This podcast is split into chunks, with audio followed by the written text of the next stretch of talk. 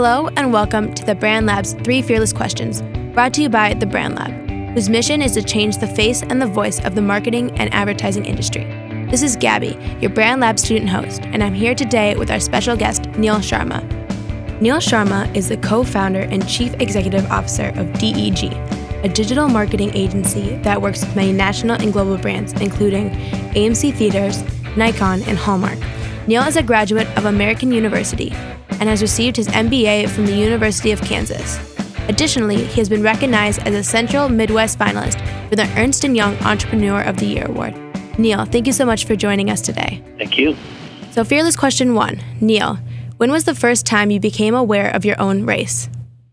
You know, to be frank, Gabby, I think I have always been aware that I was different, but I think from uh, the earliest I can think of, uh, you know, being aware of it was probably around the age of six or seven when uh, my family moved to a tiny one-stop uh, one-stop lake town in western Kansas.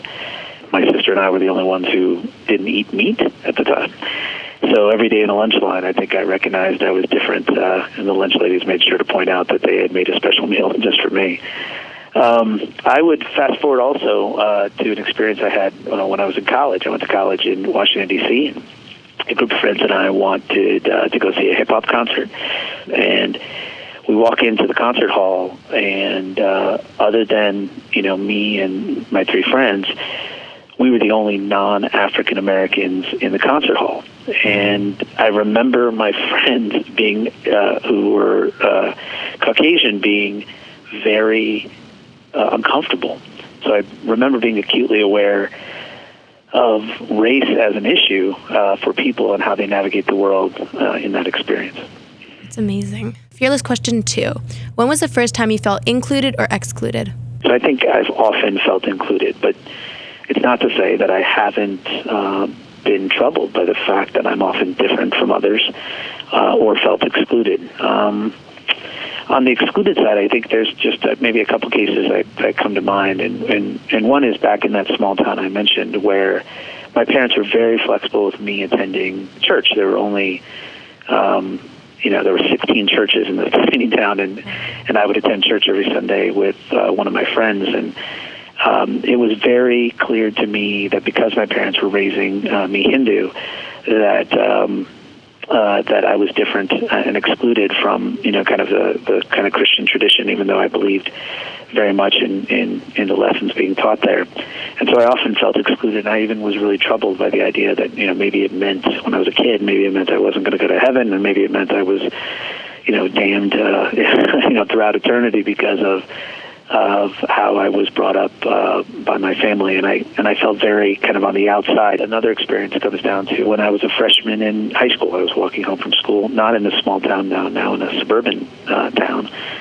and these kids came up to me and started hassling me, and they were throwing pennies at me and um, yelling Jew slurs for Jewish folks at me, and I was so confused because I'm not Jewish, and um, and I was, you know, clearly being uh, treated differently.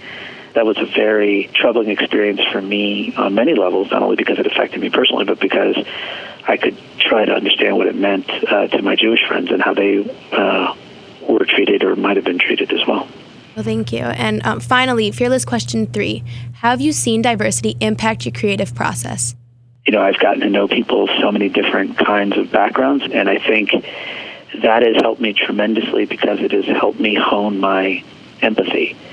And I think the core of leadership uh, is empathy. The core of creativity is empathy.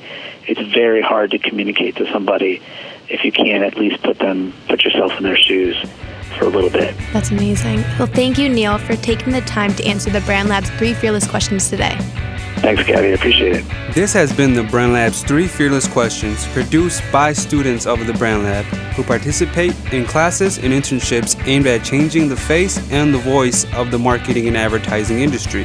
To continue this conversation, use the hashtag 3FQ and learn more at thebrandlab.org slash fearless.